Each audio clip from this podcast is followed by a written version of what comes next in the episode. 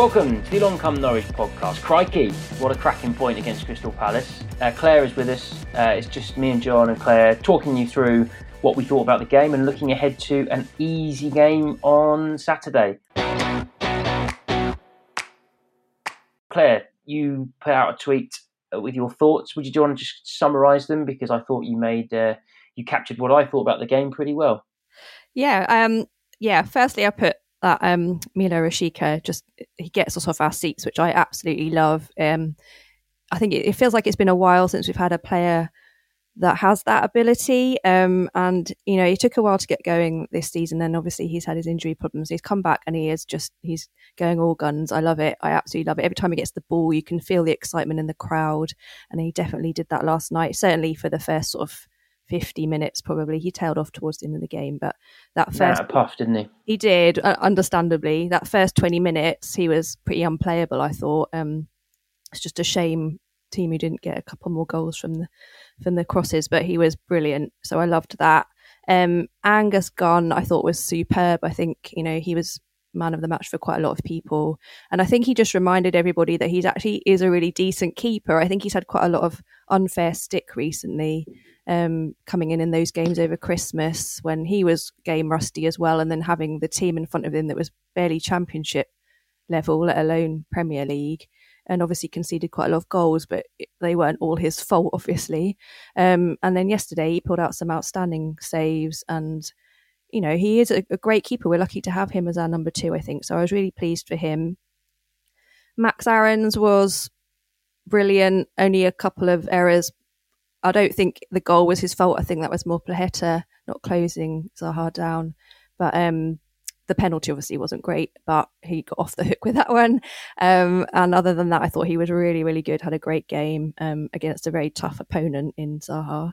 Um, and uh, Josh Sargent, we definitely miss um, his energy, his work rate. I don't think Placheta had his best game, and Josh Sargent was definitely missed yesterday, so I can't wait for him to come back. Mathias Normann, the same. I really want him back in the midfield, um, fully fit and, and going again. In, instead of Kenny, I think um, he's just got that class about him. And it was a bloody hard fought point that we definitely wouldn't have got a month ago, um, maybe even you know a few weeks ago. I think it's um, it's just testament to where we are now, the determination and the fight we've got in the team, even though it wasn't anywhere near our best performance. So all round, I wasn't too disheartened that that we got a point. We could have got more if we'd put a couple of those chances away in the first half, but I'm happy with the point. Didn't they do well? I mean, putting all of that in one tweet, it's amazing. you, know, you really, you really stretch the character limit. Um, so, so punt. Uh, how much of that do you heartily endorse and agree with? Yeah, pretty much all of it. I mean, I I wasn't fortunate enough to attend the match last night because my um, eldest daughter quite selfishly has football training on a Wednesday night, and I didn't. Oh, no. Yeah, I didn't feel like I could deprive her of that just because I wanted to um to jog off to the football. But I did manage to catch a um a very elongated highlights package, which was about 30 minutes. So I think I've probably seen all of the best bits. And, and based on what Claire's said and based on um, me listening a little bit on the schneid to, to Chris Goreham whilst football training was going on, I think it's probably a, a really accurate summary of, of where we were at. I think the only thing that I'd maybe want to add to it is, and it, it kind of feeds into Claire's point about we wouldn't have got this point a month ago. I think Norwich have become a more robust team, um, a more physically robust team, and a team that can compete a bit more with with the likes of Crystal Palace. And that surprised me because there was a couple of times, especially where Lees-Melou and even Grant Hanley kind of bounced off some of their players purely because they're just big and physical and, and absolute athletes, coupled with the fact that they can play a little bit of football as well. But in the main, we stood up to them. And I think that's going to be really important with the tests to come, especially against, say, like a Man City or a Liverpool. And I'm not expecting any points, but I, I would expect us to to try and offer something because they are all big and strong, but they can all play wonderful football as well. So I think there's a lot to like at the moment.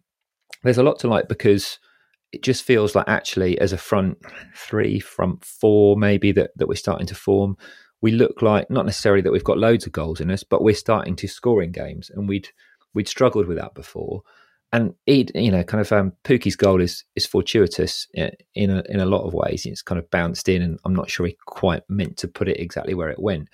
But actually, if you look at um, Rashica's purpose with it, his his run and then to get it into the box, but Adam Idah, I think, hasn't had enough credit for that assist because he's so aware of where Pukki is. And would he's been able to do that, say maybe three, four weeks ago when he was just coming into the side? So there's lots of positive signs. The the front three or four are are starting to learn to play together. And we've still got Josh Sargent to come back. And, and as Claire said, we really missed him. We missed just his his absolute work rate and Poeta. Um, it's really interesting actually with Poeta that he started, and it's really interesting that the um, I forget his name. Is it John Rowe? Isn't it that that came on towards the end? J Rowe. Because um, J that what we're calling him? Okay, excellent. I like that. Um, because where does that leave the likes of Kieran Dow and Christos Tzolis? You know, is, is it clear that Dean Smith perhaps doesn't fancy them because they're both players that I think have have got a lot of talent and can add things going forward. So, yeah, I'm really interested to see that he's now bringing an academy product through ahead of players that we've spent quite a bit of money on. But no, all positive for me. Yeah, I, I agreed with, with everything you said, um, Claire. The um, I, I, was surprised that uh, the smattering of discontent um, with regards to um, a couple of different elements, and, and, I really wanted to touch on on them. Um, the, the, first one is uh, Kenny McLean, who I think I've mentioned on previous podcasts. Um, my confusion around quite how much criticism and quite how popular it seems to be to lay the um, misfortunes and the shortcomings of an entire midfield at his feet in exactly the same way as it was never all Billy's fault. It certainly has never been all Kenny's fault. Um, I thought he was excellent last night. I thought he and PLM um, really handled that physical side of um, of Palace well. And whilst I don't think he is as accomplished as a defensive midfielder as Normann, if and when Normann is fit, um, I thought he played really well. And yes, there were several occasions where the ball, um, where the ball ended up in a turnover of possession just after Kenny had it. But several times last night, I really think Kenny, amongst others, in a Norwich shirt, were really unlucky. The number of times last night that a ball um, would prattle off the back heel or the just one stud of a trailing leg of a Palace player and then fall perfectly to their colleague as opposed to bouncing into Norwich's favour. I don't think we got the rub of the green, and that did play into why the possession stats were so bad, especially second half. So I, I, I, you know, I am a big fan of Kenny. I do, I do see a lot of what he does off the ball that others maybe don't appreciate. Um, and and I, I think he he made a really good impact last night. And the fact that Smith took PLM off, maybe to do with the yardage he'd covered, but clearly Smith didn't think that, that Kenny was causing us massive problems, or it would have been him that was hooked rather than PLM. Well, I think with Kenny, I think um, Smith and also Farke's employed this tactic from time to time as well. I think the way in which Dean Smith wants, not necessarily wants to play, but feels he has to play out of necessity is that Norwich need an out ball and, and Kenny's decent in the air. And I, I think that's probably the only reason that he's that he's kind of getting ahead of, um, you know, or, or, not getting hooked. Because, you know, I, I, I, think you're right. I don't think he is the absolute root of all Norwich City's problems, nor was Billy Gilmour, but they both contributed to it. And I can't see that that Norwich, I think I can't remember who tweeted it last night, but someone had put that actually, you know, the midfield combination probably shouldn't include it was Kenny McLean or Billy Gill. Yeah, Dan Brigham actually. Yeah, you're right, Claire. Thank you. Um, and I thought he was bang on the money that I just don't see that that Norwich's most effective partnership includes either of them. But equally, you know, they're not terrible players. I just don't think they're quite the players that we need for for the battles that we have to come. I don't. I, Kenny's kind of all right at everything and not brilliant at anything, and I think Billy Gilmour is very good at some things that we don't necessarily need. And and actually, you know, I'd have probably rather had someone like Lucas Rupp on there because I just think he's his anticipation is massively underrated and his energy is massively underrated. And I think maybe when we were getting overrun a little bit in the second half, we, we could have done with his legs. Yeah, yeah I don't. I, I, I, don't think. I think Billy came on probably ahead of Normann and Rupp, who would have been better to come on at that point, but mm. probably because he's ahead in terms of fitness, um, which is a shame because I think he didn't really have that much of an impact when he did come on. Um, whereas I think, like like you said, Rupp definitely would have got stuck in a bit more. I think, and Normann's just quality. So I think once he is fit, he's definitely going to be the sort of first midfielder on the team sheet again. But yeah. I just don't think I don't think Billy did ha- had much of an impact when he did come on. Unfortunately, if anything, I think it was the opposite. I I, I think we we looked worse with him, and he, he positionally he. I'm not. I'm not sure what the instruction was to him as he crossed the, the white line, but he seemed to go sort of wandering and kept getting caught in no man's land between a press and between sitting back. Um, and the, the, last the last eight nine minutes of the game were really disjointed because I thought, um, and I said to the time, it was, it was, my friend Kerry who was with me for the game last night, um, that uh, I I thought Vieira's substitutions, whilst logical in terms of adding the, I mean, look at the bench. I mean, this is why we should be grateful for a point against Palace. Look what he had to call on. Um, he kind of went almost 4 2 4 for those last seven, eight minutes to find the winner. And they immediately stopped becoming an attacking threat. I mean, we, we I was on the edge of my seat for, you know, with nerves for, for between 65 and, and 75 minutes. And then Vieira made those attacking substitutions, and I sort of sat back after that because they they they no longer were able to thread the ball through and create pressure on us. I'm delighted when they took the lad Eze off of the, on the right hand side because I thought he was you know an absolute threat throughout. And I guess that you know Vieira twisted to try and go for the game, and, and I, I really don't think tactically that worked. Um, my I had go back to what you know Dan's tweet. I, I don't agree that, that one of the best outcomes, you know, one of the best outcomes doesn't include Kenny. I think Kenny and Normann are, are clearly our best two if they're both fit and firing. I think work rate wise, um, only Rupp is is close to Kenny. Um, in terms of effort and doing it for the shirt, I think it's important to have that through line of someone that's been there and thereabouts in the um, in, in the kind of rise to where we are now. Um, but I do think that so, that, so that's the, that's the one thing I wanted to kind of stick up for Kenny, and I, I really think that it's you know people saying oh he's not even not even good enough for the championship, or oh, yeah keep him fit for when we go down to the championship. I, I don't think that's right. He, he's a he's a good Premier League squad player. I appreciate that. Yes, we might look to upgrade in that position. Um, if we were to stay up, that would make sense. But I, I really don't think that it's some of the like it's one of those things where and you know Rupp had this a while ago as well there seems to be kind of trends around you know who the current whipping boy is, and and Kenny's one of the ones that I really don't understand as much as some of the other ones have happened. And the other thing I wanted to pull up was um, on the in terms of defensive and things I saw was kind of about the, the quality or the, the the kind of style. Um, so Dean Smith uh, didn't choose a single one of these players. Um, you know, he hasn't. He, he's had a window come and go where you know, he's had to trot out the line of, oh, well, injured players returning. That's like new signings for us. You know, so for him and his coaching setup to have put the resilience and the discipline um, and the reduction of naive mistakes, how much of an impact he's made with the same squad of players, none of whom he chose, um, I, I think is is fantastic. And you made the point, Punt, just now about well, if that's what he um, is you know if that's not the style he feels he has to play, that's the style he thinks is, is important for him to play. he's doing what he can with the tools he's got, and he needs to make us hard to beat. And of course, we don't want um, eighteen percent possession in forty-five minutes of football. But but you know, as Claire said in her tweet, and as I saw a few other people, my mate Nick made a really good point about, about it as well. Um, if you um, uh, three, four months ago, maybe even five, six weeks ago, Norwich City Football Club lose a game where there is a 45 minute stretch where we have 18% possession. We this is not a team under Farke at any point that has conceded that much um, possession and that little impact in the game. Uh, and conceded, they would have conceded more than a goal and a penalty. Like, okay, the penalty could have could have gone in and we could have lost the game, but realistically, it was only a worldie from from Zaha um, who yeah could have been closed down a bit faster to start with, but you know it took something of that caliber to beat Norwich, or, or rather to, to, to get them back on level terms, and that was what then put us even more on the back foot.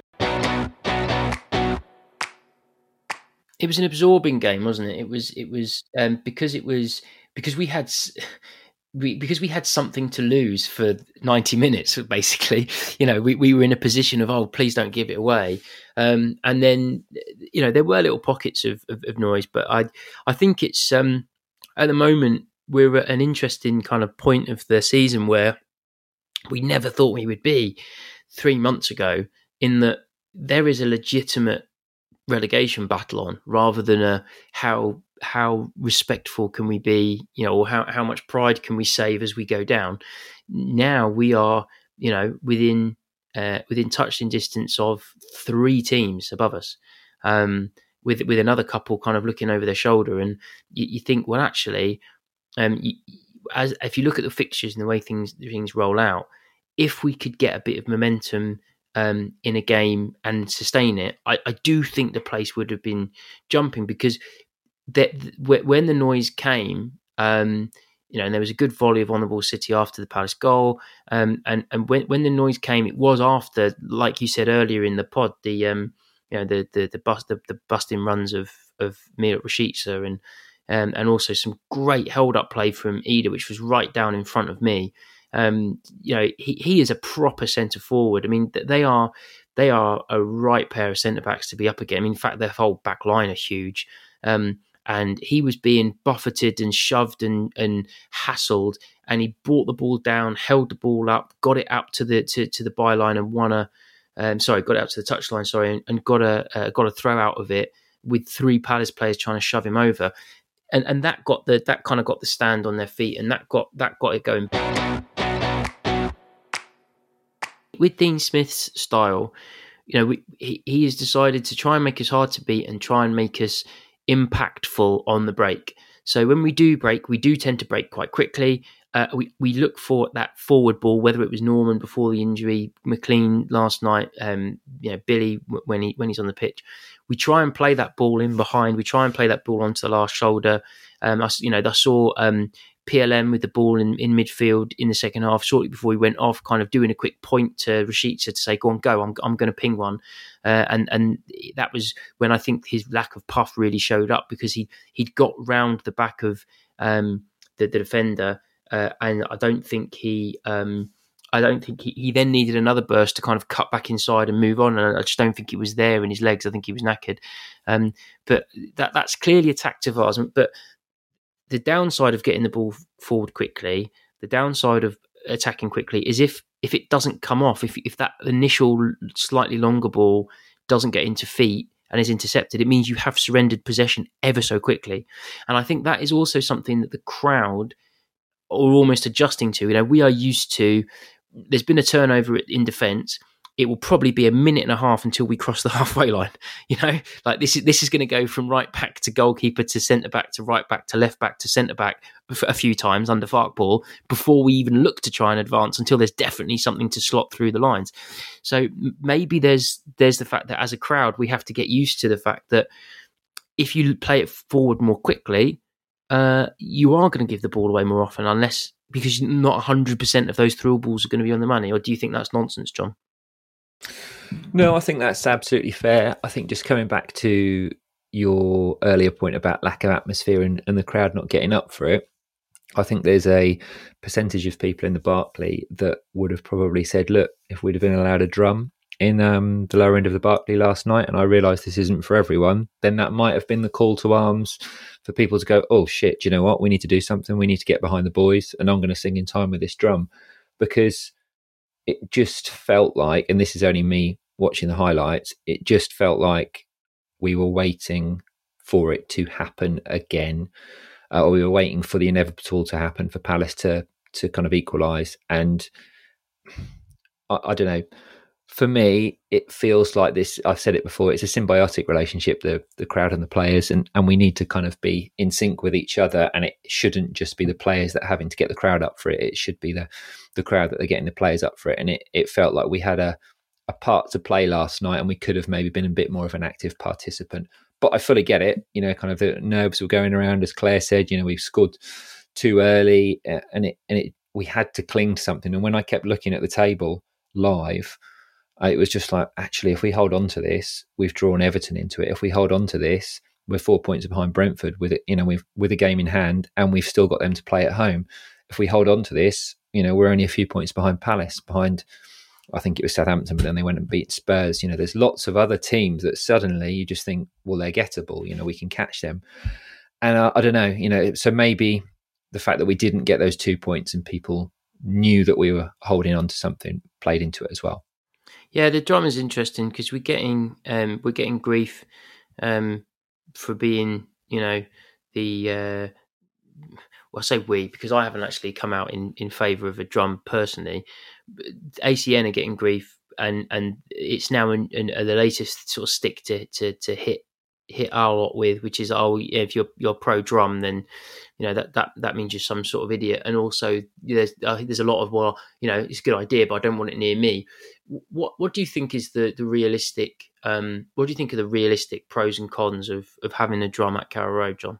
I think we've we've probably talked about it on this pod before. I think there's um, two main things which really make a drum or could make a drum massively impactful at Carrow Road, and I think the the first is that you've got pockets of well the Snake Pit and probably three or four pockets of fans in the Barclay um, sing all at different paces, and a drum immediately addresses that issue and brings everyone you know kind of um, in the um, you know kind of into into line in that respect.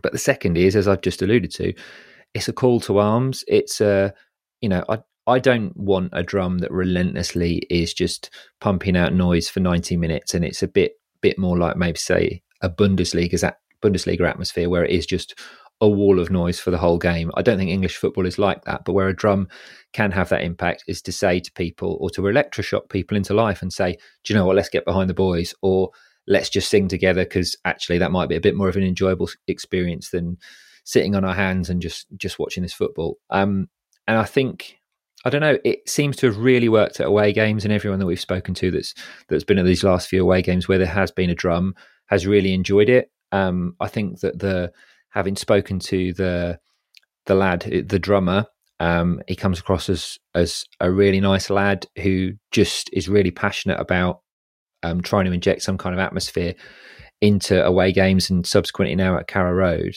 And actually they've been really respectful of people as well. They've asked people around them, you know, look, do you mind the drum being being um, here? I think when people have put up protests, they've then spoken to stewards to kind of get them rehomed in other seats as well. So I think look the the group, the supporter group that are doing it, and let's be clear, it isn't along come Norwich or Barclay and Norwich, but we'll we'll happily try and assist these guys, you know, kind of wherever we can, because I'm fully behind um, what they're trying to do.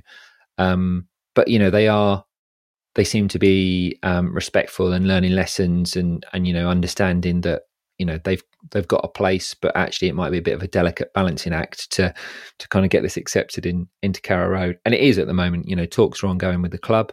Um, I think there's lots of people at the club that are up for it. I think there's maybe a few people at the club that um, might have some reservations and, and we're going to have to overcome that. But I think it feeds into a wider piece of work that needs to be done at Carrow Road to continue to to embellish and to to improve the atmosphere because it was really easy under Farke. It was really easy um, because the football everyone could buy into and everyone's felt united. And actually, we weren't there for Project Restart. We weren't, um, you know, there necessarily when it it kind of it started to go tits up a lot, a lot of the time.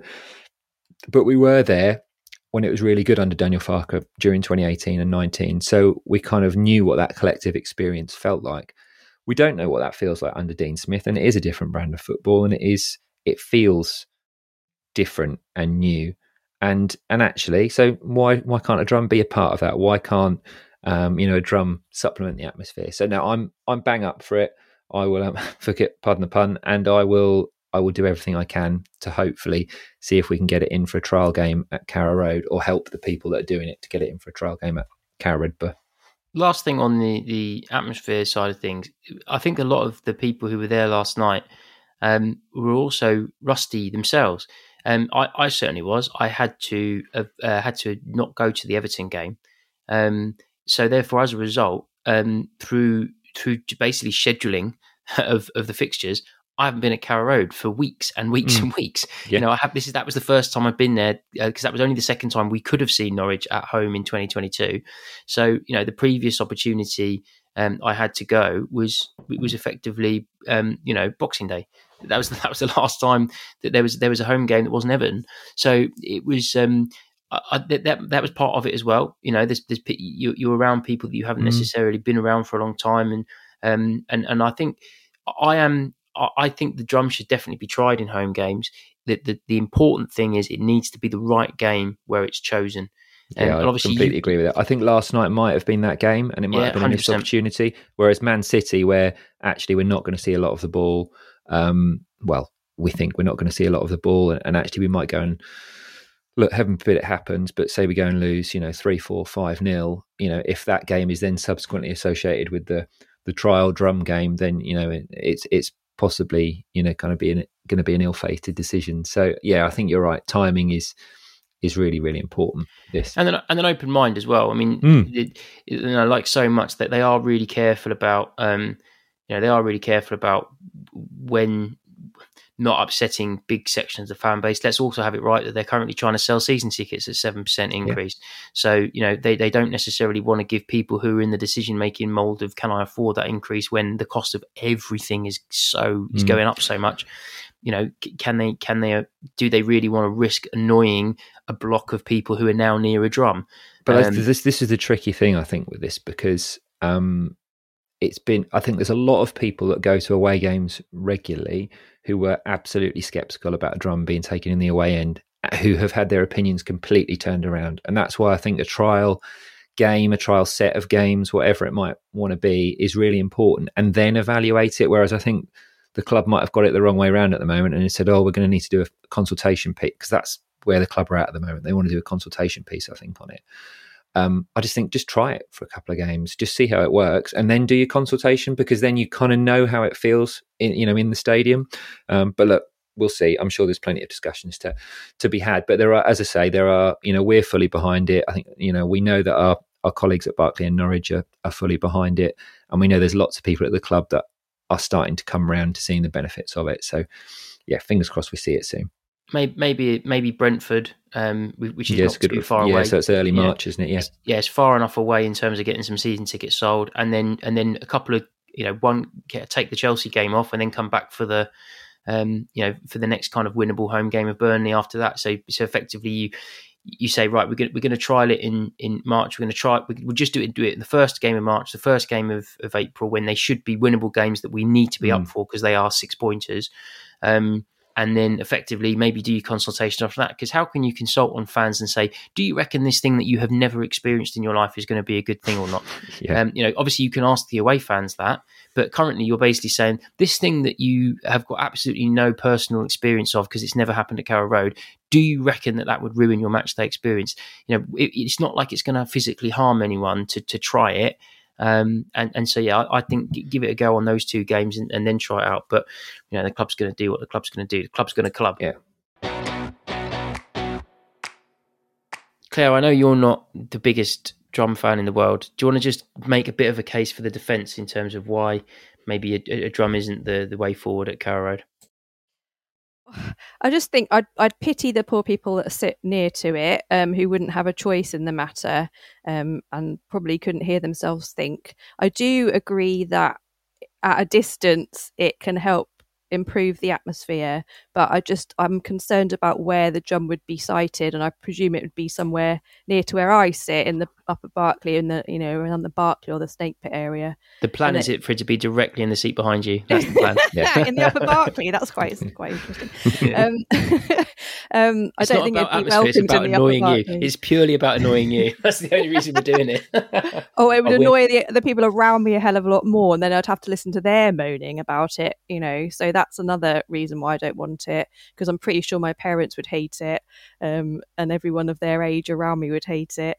Um, I don't know. I, I guess yeah, a trial would be okay, but it's just then if it's there to stay and it, it's just. What about if it was trialed and the atmosphere was electric and it was all brilliant, Claire? I don't know. I just still believe that the atmosphere still is generated. No that is, what about if it was all great? No, no, still no. no, no, no, no amazing. I, I, like, just as hypothetical that... arguments go. if, if what what if you absolutely love it? Oh, I don't know. what if it makes what if it makes everything in your life better? Oh, I'm not sure. it won't. I'm not, I'm not sure. it won't. Um, I just think I prefer the atmosphere just to be generated by what is going on in the pitch, and I know that that isn't easy and it doesn't work very well with us anyway I just feel like it's an it's an organic thing rather than something that you can force. I don't know. And I'm, I'm, just, I'm, not, I'm not convinced. Yeah. Okay. Well, let's Let's see if it you gets don't in. say. Thank, yeah. Thanks for adding that on. We wouldn't have known where you stood on it otherwise. Talking about it being difficult to generate an atmosphere about what's going on on the pitch on Saturday. Uh, we are playing uh, Manchester City, who we have along come Norwich at Carrow Road several times recently, um, which you know, one one side of things you go right. Well, it's a tricky place for them to come. Other side, you go, well, are we going to along come Norwich them again? So we're going to keep it relatively succinct because between you and me, listener, it has been a little bit of a, a SH1T show in terms of uh, trying to record this podcast. So we'll keep this relatively short and, and succinct. I want a uh, typical ACN prediction of the score the scorer and one uh, memorable moment that's going to happen uh, in the match. And I'm going to give you uh, the first go, John, because I normally come to you last on this, but I want your prediction first. Prediction: um, a Norwich I, scorer and uh, a memorable moment. A Norwich scorer is quite optimistic. um, I think we will lose four-one, but I think we will take the lead in the fifth minute. And I think the person that's going to score that goal will be Milot Rashica with an absolute thunderbolt. Because if I keep saying it on this podcast, then he will score an absolute thunderbolt one day. Okay, and what's the memorable moment going to be? Is it going to be that that that thunderbolt? Um, it might be, yeah, or it might be if we get our way. Um, the flags being relocated in a different part of the ground where you might not necessarily expect them. Watch this space. Okay, then. So Claire, come on, give us your give us your score. I was actually going to say 4 1 as well, um, but I didn't think that we would score first. I thought it might be some sort of consolation goal late on, but um, and that Adam Idah would score it um, with a ridiculous l- long run from like the other side of the pitch on a counter attack, and then he'd just smash it in the goal, and that would be the memorable moment. Um, but the rest of it would be backs against the wall, and yeah, 4 1 for me as well. I'm going to predict uh, a two-two draw. Blimey! Um, with uh, Norwich Norwich going into a two 0 lead and being in dreamland, can't believe this is happening again.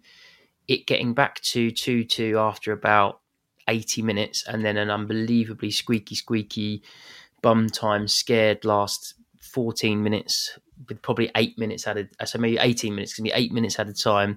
Uh, and somehow we managed to pull out a draw. And my memorable moment is that um, a member of the uh, of the coaching team, but not Pep, will be sent to the stands, shown a red card by the ref um, because as part of us getting to 2 0, something, a series of awful refereeing mistakes are going to have to come in our favour in order for that to happen. And that's going to wind up someone, not Pep because he's too much of a gentleman, but someone, someone else on the coaching staff is going to be sent to the stands. So yeah, that's pretty specific. Um, Very specific. I mean, obviously, I'm expecting to lose 5 0, but my prediction is 2 2 and those things I said. So look, who knows what's going to happen? It's football. And we have actually done it before. It wouldn't exactly. actually, it wouldn't actually be different. Now, we're more resilient and we're better at defending now than we were last time we actually beat these guys. Um, and they are 12 points. Who knows? Leicester maybe getting a draw tonight. You know, they would be they'd then be 11 points clear, but they're going to be at least nine points clear when they rock up. Maybe they slightly do the unprofessional Manchester City thing and they slightly take their eyes off the ball um, and don't quite bring their A game because they don't think they're going to need to. You never know. Maybe Pep doesn't respect Dean as much as he respected Daniel, um, and he doesn't quite get them get, get up for it. That could happen. So I will cling on to that one percent chance. Um, thank you, Claire, for joining us, uh, then leaving, and then joining us again, then leaving. But all of that will be edited out. Um, John, thank you for stoically putting up with Claire coming and going. Uh, Cheers. And uh, to you, the listener, I hope you really, really enjoy Saturday evening, however many goals there are, and whichever of the yellow and green nets they go in. Mind how you go.